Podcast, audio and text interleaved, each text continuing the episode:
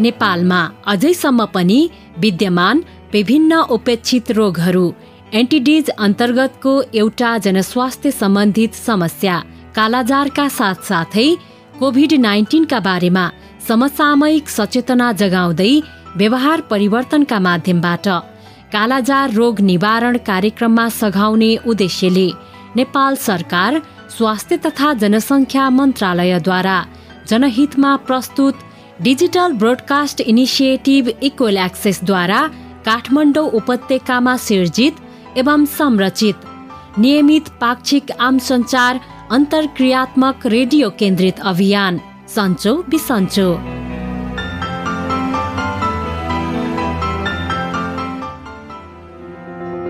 नमस्कार। नियमित पाक्षिक रेडियो लहर सन्चो बिसन्चोको यस नयाँ भेटघाट र भलाकुसारीमा तपाईँ प्रिय सहभागी श्रोताहरूलाई स्वागत गर्छौँ। म उपेन्द्र। र म अचला।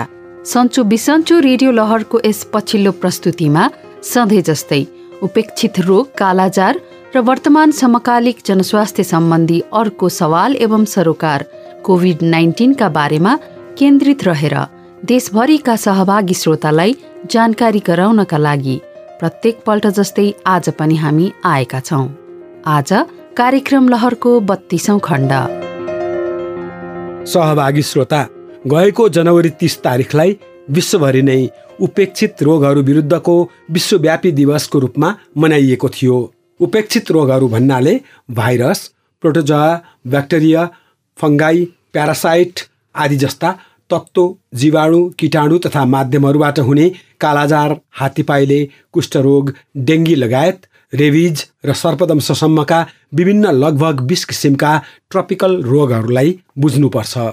यसरी एक व्यक्तिबाट अर्को व्यक्तिमा लामखुट्टे भुसुना वा झिङ्गा जुका जुम्रा जस्ता माध्यमहरूबाट समाज समुदायहरूमा फैलिने भएकोले यस्ता केही रोगहरूलाई भेक्टर बोर्न रोगहरू समेत भन्ने गरिन्छ। नेपालमा यसमध्येकै एउटा रोग ट्रकोमा भने उन्मूलन भइसकेको मानिन्छ।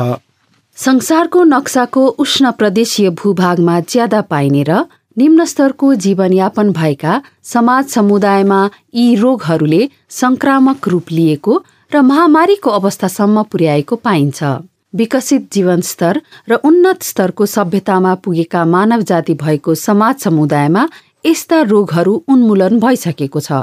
यिनै कारणहरूले गर्दा पनि यस्ता रोगहरूलाई नेग्लेक्टेड ट्रपिकल डिजिजेज एन्टिडिज अर्थात् उपेक्षित रोगहरू भन्ने गरिएको छ र त्यसै अनुसार यस्ता रोगहरूलाई चिकित्सा एवं शरीर विज्ञानले वर्गीकृत र सूचीकृत गर्दै यस्ता रोगहरूलाई उन्मूलन गर्नका लागि व्यवस्थापन सेवा र उपचार लक्षित समय रेखासहितको स्पष्ट कार्ययोजनालाई कार्यान्वयन गरिएको छ। त्यसो त सन् दुई हजार तिस अर्थात् अबको करिब नौ वर्षभित्र हासिल गर्न पर्ने प्रतिबद्धता सहितको सहस्राब्दी विकास लक्ष्यहरूको जगमा विस्तार गरिएको दिगो विकास लक्ष्यहरूको छैटौँ लक्ष्यभित्र यस सम्बन्धी विश्वव्यापी मार्ग निर्देश गरिएको छ।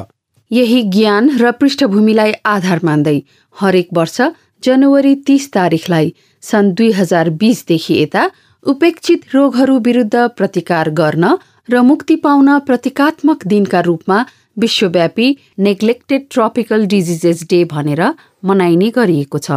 त्यसो त जनस्वास्थ्य सेवामा कार्यरत हामीहरू हरेक दिनलाई चेतना जागरण जानकारी र सन्देशका साथै सेवा र उपचारका लागि समर्पित भइरहेका हुन्छौँ। यसो गर्दा त्यस्ता रोगहरू र समस्याहरू विरुद्ध जुझ्न र लड्न हामीलाई नयाँ ताकत र प्रेरणा मिल्छ। हामीले जनस्वास्थ्य र चिकित्सा सम्बन्धी तिनजना स्रोत व्यक्तिहरूसँग कुराकानी गरेका छौँ। उहाँहरू हुनुहुन्छ वरिष्ठ जनस्वास्थ्य विज्ञहरू डाक्टर बाबुराम मरासिनी र डाक्टर नस्तु शर्मा अनि बिपी कोइराला स्वास्थ्य विज्ञान प्रतिष्ठान बिपिकेआइएचएसमा सेवारत इन्टरनल मेडिसिन विभाग प्रमुख डाक्टर विवेक कट्टेल। कार्यक्रम सन्चो बिसन्चोको तर्फबाट उपेक्षित रोगहरूका बारेमा जानकारीका लागि सुरुमा डाक्टर बाबुराम मरासिनीसँग अनुरोध गर्दछौँ। यो नेपालमा दस किसिमका रोगहरूलाई चाहिँ हामीले एनटिडी भनेका छौँ। पहिलाको डेडलाइन अनुसार हामीले दुई हजार बिसमै यिनीहरूलाई चाहिँ एलिमिनेसन अथवा यसलाई चाहिँ पब्लिक हेल्थको प्रब्लमबाट एउटा सानो प्रब्लमको रूपमा मामुली प्रब्लमको रूपमा झार्नुपर्ने थियो। अब त्यो चाहिँ अहिले झर्न नसक्ने देखेपछि यसलाई चाहिँ संयुक्त राष्ट्रसङ्घले नै एसडिजीमा सस्टेनेबल डेभलपमेन्टमा गोलमा फेरि समायोजन गरेर पुनः यसको चाहिँ टार्गेट चाहिँ दुई हजार तिससम्मलाई तोकेको छ। यो चाहिँ रोगहरूबाट निवारण गर्ने देशहरूले। त्यो निवारण गर्ने क्रममा हामीले चाहिँ एउटा रोग चाहिँ निवारण गरिसकेका छौँ ट्रकोमा भन्ने यो यो चाहिँ आँखाको एउटा चाहिँ बडा खराब रोग थियो। यसले चाहिँ धेरै मान्छेहरूलाई यो तराईका जिल्लाहरूमा यो बेसी थियो केही पहाडी जिल्लामा पनि थियो। नेपाल नेत्र ज्योति सङ्ग्रह र रङ र सङ्घ स्वास्थ्य मन्त्रालय मिलेर यो चाहिँ रोगकोलाई चाहिँ निवारण भइसकेका छ। यसलाई विश्व स्वास्थ्य सङ्घले नेपालले यो ट्रकोमा भन्ने रोग निवारण गर्यो भनेर यसलाई चाहिँ घोषणा पनि गरेका छ। त्यो बाहेक हामीसँग अब अहिले चाहिँ यो डेङ्गु एन्ड चिकनगुनिया भन्ने दुई अनि इकाइनो कक्कोसिस भन्ने चाहिँ अब नेपालमा यो रोगका बिरामीहरू चाहिँ धेरै देखिन्छन् तर यसको चाहिँ कुनै यो कार्यक्रम चाहिँ निवारणको कार्यक्रम छैन। त्यसपछि कालाजारको हामीसँग ठुलै प्रोग्राम छ। हामीले ठुलै अनि चाहिँ यसको उपलब्धि पनि हासिल गरेका छौँ। अहिले पनि अब दुई सयदेखि दुई सय पचासको बिचमा हरेक वर्ष बिरामीहरू देखिने गरेका छन्। कुष्ठरोग चाहिँ अत्यन्त ठुलो समस्या थियो। यो हाम्रो चाहिँ तिन सय वर्ष चार सय वर्ष अगाडिदेखि नै काला त्योभन्दा अगाडिदेखि कहिलेदेखि थियो होला। तर यो अब राणाकालमा चाहिँ यो चाहिँ यसको निवारणको प्रोग्राम सुरु भयो।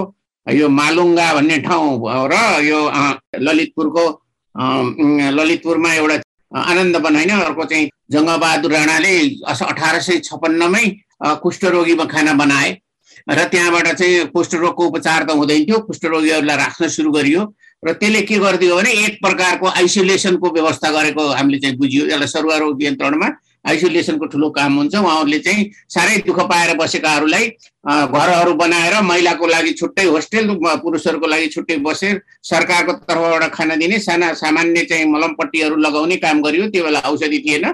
त्यसो गर्दाखेरि अठार सय छप्पन्नमै हामीसँग चाहिँ नेपालमा चाहिँ कुष्ठरोगी खाना बन्यो। अनि त्यस्तै किसिमले रेबिज रोग भन्ने छ। रेबिज रोग भन्ने चाहिँ कुकुरले टोकेर लाग्ने रोग हो। यो उल्टा भइरहेको छ। कुकुरलाई खोप दिनुपर्नेमा अब हामीले कुकुरले टोक्यो भने यो कुकुरलाई रेबिज लागेको कि भनेर मान्छेलाई खोपिदिएका छौँ। यो ज्यादै किसिमले चाहिँ यो चाहिँ उल्टा काम गरेको छ नेपालले चाहिँ। हरेक कुकुरलाई जसले कुकुर पाल्छ त्यसलाई कागज गराउनु पर्थ्यो नगरपालिकाले।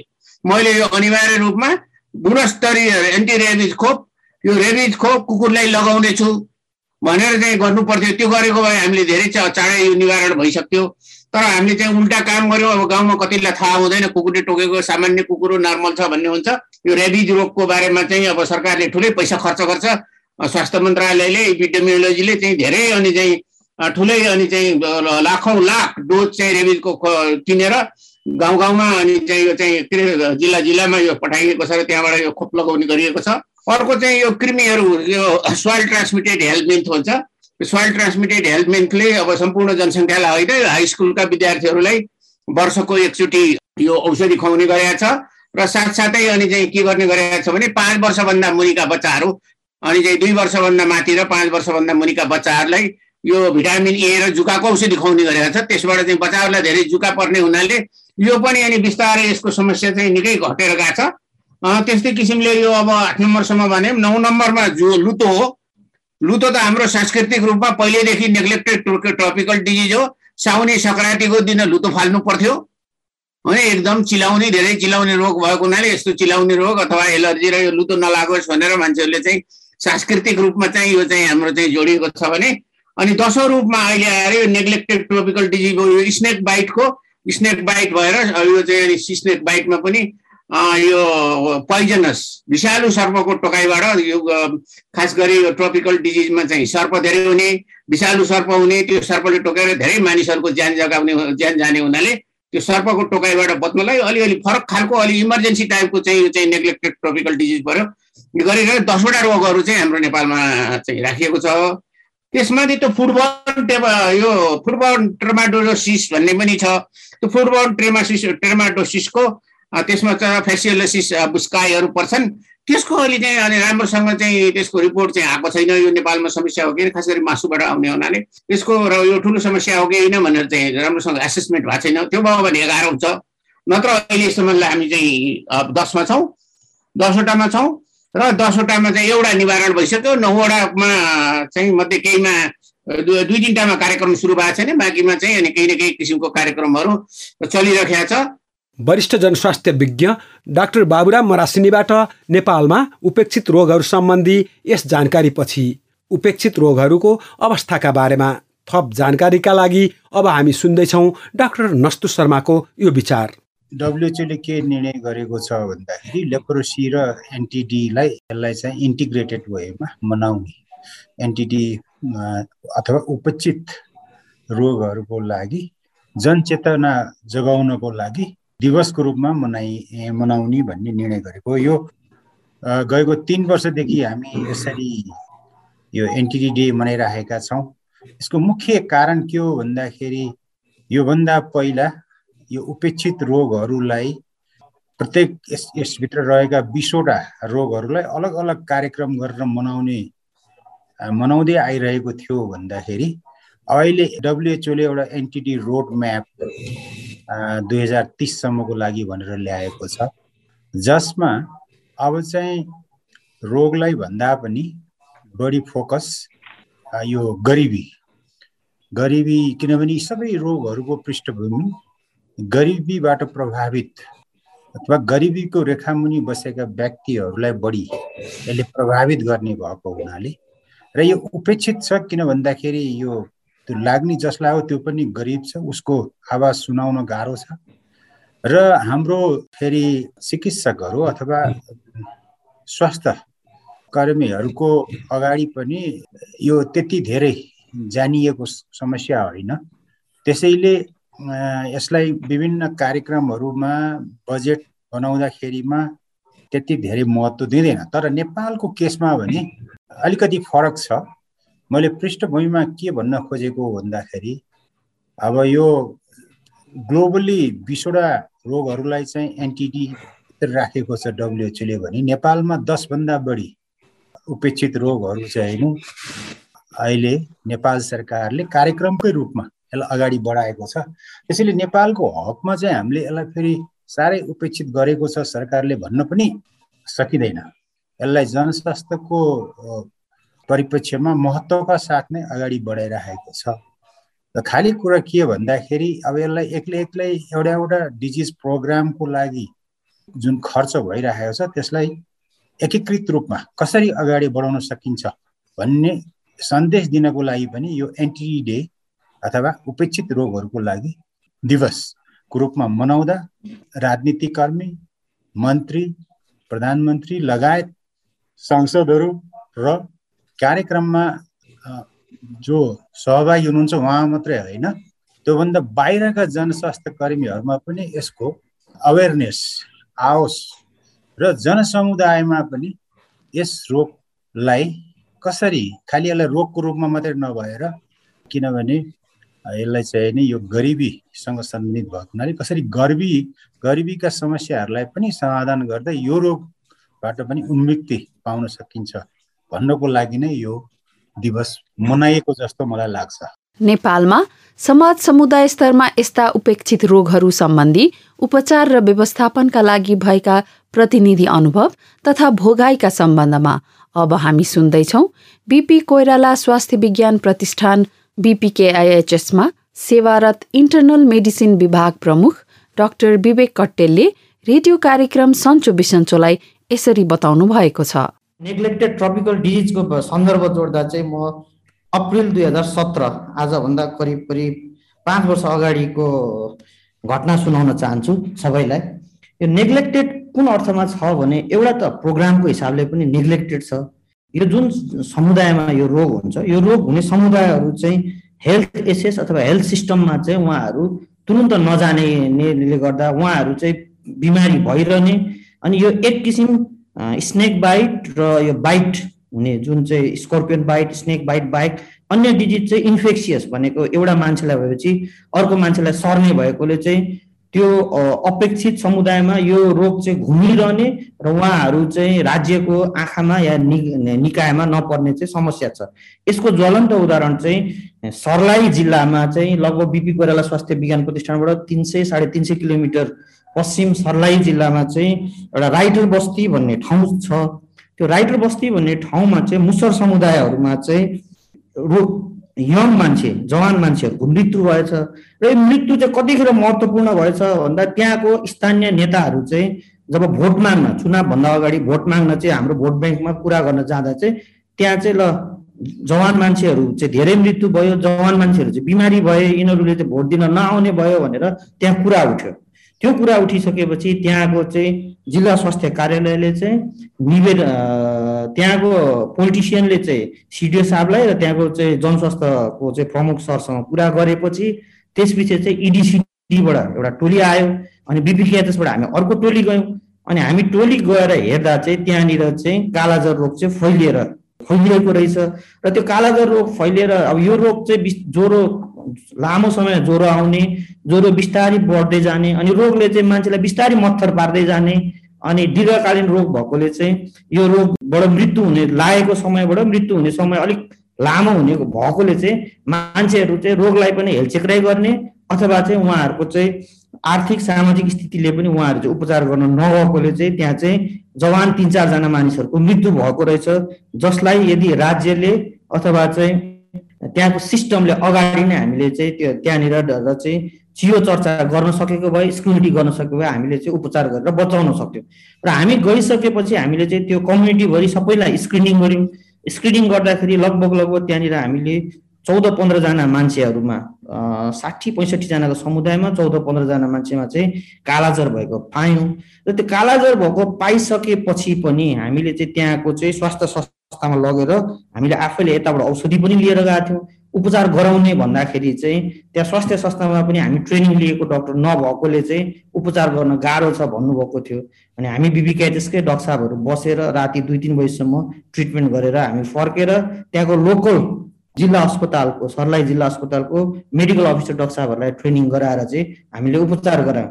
यो कुरा भनेको दुई हजार सत्रको कुरा हो। यो कुरा किन चाहिँ कम्युनिटीबाट लुक्यो भन्दाखेरि चाहिँ एउटा चाहिँ उहाँहरू अपेक्षित अथवा उहाँहरूको पहुँच नभएको अथवा उहाँहरूको आवाज कसैले नसुन्ने भएकोले यो लुक्यो। अब कार्यक्रममा हुँदा हुँदै पनि यो चाहिँ कस्तो भयो भने बत्ती मुनिको अँध्यारो जस्तो भएर चाहिँ यो यो रोग चाहिँ रह्यो। र यस्तो किसिमको रोगहरू चाहिँ विश्वभरि चाहिँ रहिरहेको सन्दर्भ छ। जसलाई चाहिँ हामीले नेग्लेक्टेड ट्रपिकल डिजिजले चाहिँ अथवा यो कार्यक्रमले चाहिँ समेटोस् र चाहिँ दुई हजार तिससम्ममा चाहिँ कोही पनि मानिस चाहिँ नेग्लेक्टेड ट्रपिकल डिजिजबाट मृत्यु नहोस् यो हामीले चाहिँ रोडम्याप बनाएको चाहिँ म जानकारी गराउँछु। हरेक वर्ष तिस जनवरीको दिनलाई उपेक्षित रोगहरू विरुद्धको दिवस मनाइने क्रममा आज यस सम्बन्धी सूचना जानकारी र सन्देशहरूका लागि हामीले वरिष्ठ जनस्वास्थ्य विज्ञहरू डाक्टर बाबुराम मरासिनी र डाक्टर नस्तु शर्मा अनि डाक्टर विवेक कट्टेललाई प्रस्तुत गर्यौं। यसैबीच रेडियो कार्यक्रम लहर सन्चो बिसन्चो सुनेर हाम्रा केही सहभागी श्रोताहरूले आइभीआर मार्फत आफ्नो पृष्ठपोषणहरू रेकर्ड गराउनु भएको छ।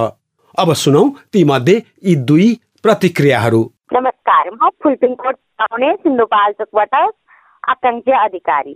बलेफी गाउँपालिका तिन मलाई चाहिँ भर्खरै सुनेको कार्यक्रम सन्चो बिसन्चो एकदमै राम्रो लाग्यो।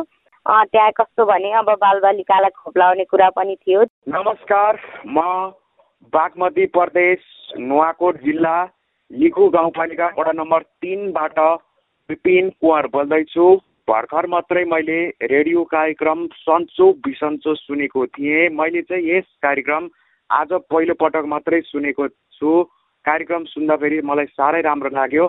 आगामी दिन बसाइहरूमा पनि योभन्दा पनि अझै राम्रो राम्रो हुँदै जाओस् भन्न चाहन्छु धन्यवाद।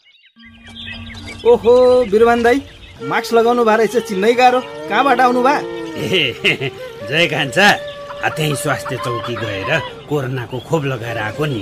अच्छा होइन गाउँघरमा त्यो कोरोनाको खोप लगायो भने उल्टै बिरामी भइन्छ पो भन्छन् त। त्यो सबै हल्ला मात्र हो जय कान्छा। खोप लगाउँदा अलिअलि ज्वरो आउने टाउको दुख्ने रिङटा लाग्ने सामान्य लक्षणहरू चाहिँ देखिन सक्छन् रे। ती लक्षणहरू एक दुई दिनमा हराएर जान्छन्। त्यसैले डराइहाल्नु पर्दैन रहेछ यार। झन् खोपको त धेरै फाइदा पो रहेछ। आज स्वास्थ्य कर्मीले भनेपछि पो छर्लङ्गै भयो त। हो र के फाइदा हुने रहेछ बिरबान खोपले कोरोना भाइरसको सङ्क्रमणसँग लड्नको लागि हाम्रो शरीरलाई तयार गर्ने रहेछ। यसले हाम्रो शरीरको रोगसँग लड्ने क्षमता बढाउँछ। जसका कारण कोरोना भाइरसको सङ्क्रमण भइहाल्यो भने पनि जोखिम कम हुन्छ रे। फेरि अहिले त कोरोना भाइरसका नयाँ नयाँ प्रकार आइरहेको छ भन्ने पो सुन्छु त म त। त्यसैले समयमै कोरोना भाइरसको खोप लगाएर सुरक्षित बस्नुपर्छ है जय कान्छा खोप लगाएका छैनौ भने पनि लगाइहाल। अहिलेको समयमा खोप लगाउनु नै बुद्धिमानी हो है। मैले त भनिदिएको छु। ओहो दाई खोपले त निकै महत्त्वपूर्ण काम गर्ने रहेछ। म त अरूकै कुरा सुन्दै बसेको। म पनि आजै खोप लाउनु पर्यो। बरु कहाँ पो जाने हो खोप लाउन? कोरोना भाइरस विरुद्धको खोपका बारेमा आफ्नो सम्बन्धित पालिकामा गएर बुझ्न सकिन्छ। पालिका मार्फत कुन खोप केन्द्रमा खोप लगाउन सकिन्छ भन्ने जानकारी पाइन्छ। ढिला नगरी कोरोना भाइरस विरुद्धको खोप लगाई आफू र आफ्ना परिवारजनलाई संक्रमणको जोखिमबाट जोगाउनुहोस्। नमस्कार दाजु के छन्? निका छौ त? भाइरा खाइ बसिरहेछौ अन्न बस कहाँ छन् भो? को हो?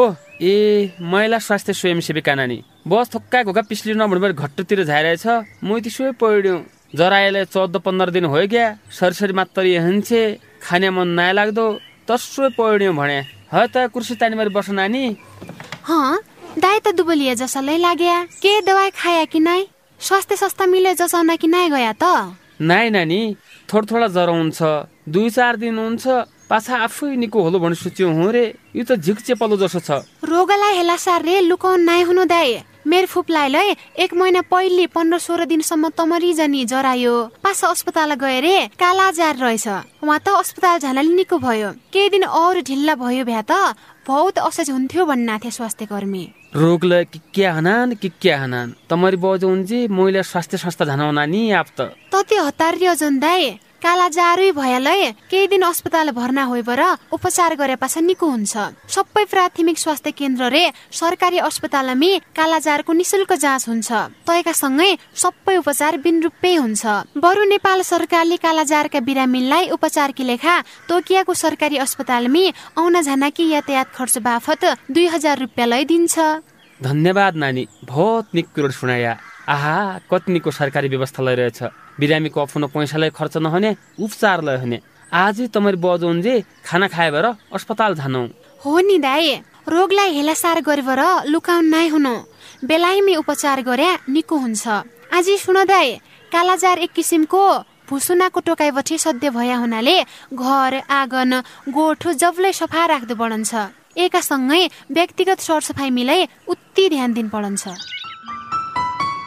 अहिले हामी पाक्षिक नियमित रेडियो कार्यक्रम लहर। सन्चो बिसन्चो सुनिरहेका छौँ। रेडियो कार्यक्रम लहर सन्चो बिसन्चो रेडियो नेपाल राष्ट्रव्यापी एफएम फ्रिक्वेन्सीहरू क्रमशः नाइन्टी एट हन्ड्रेड र हन्ड्रेड थ्री मेगाहर्ज। विभिन्न मिडियम वेब फ्रिक्वेन्सीहरू र W W W dot radio Nepal dot gov dot एनपीबाट online मार्फत अनि शनिबार अपरान्न सवा बाह्र बजेदेखि। नियमित पाक्षिक अन्तरालमा सहभागी भई सुन्न सकिन्छ। सहभागी श्रोता कार्यक्रम सन्चो बिसन्चोमा आफ्नो विचार र पृष्ठपोषणका लागि दुईवटा आइभीआर टोल फ्री नम्बरहरू क्रमशः एनटिसी प्रयोग गर्ने सहभागीका लागि सोह्र साठी शून्य एक शून्य शून्य सात शून्य एक र एनसेल प्रयोग गर्ने सहभागीका लागि अन्ठानब्बे शून्य पन्ध्र एकहत्तर सात आठ नौमा आफ्नै स्वरमा रेकर्ड गराउन सक्नुहुन्छ। रेकर्ड गराउँदा कृपया आफ्नो नाम पालिका र ओडा सहित बताएर आफ्नो विचार रेकर्ड गराउनुहोला। सम्झनाका लागि दुईवटा आइभीआर टोल फ्री नम्बरहरू फेरि एकपटक क्रमशः एनटिसी प्रयोग गर्ने सहभागीका लागि सोह्र साठी शून्य एक शून्य शून्य सात शून्य एक र एनसेल प्रयोग गर्ने सहभागीका लागि अन्ठानब्बे शून्य पन्ध्र एकहत्तर सात आठ नौ। हुन्छ त उहाँहरूले सङ्घाल्नु भएको यिनै महत्त्वपूर्ण अनुभव आधारित अभिव्यक्तिहरूका साथ कार्यक्रम लहर सन्चो बिसन्चोको आज प्रस्तुत। यस बत्तीसौँ खण्डबाट कार्यक्रम संरचना सहकर्मीहरू सबिन भूपेन्द्र र दिनेश सहित म अचला। अनि म उपेन्द्र बिदा माग्छौँ अर्कोपल्ट यसै समयमा फेरि पनि यसै गरी भेटघाट गर्न आउने नै छौँ। नमस्ते, नमस्ते।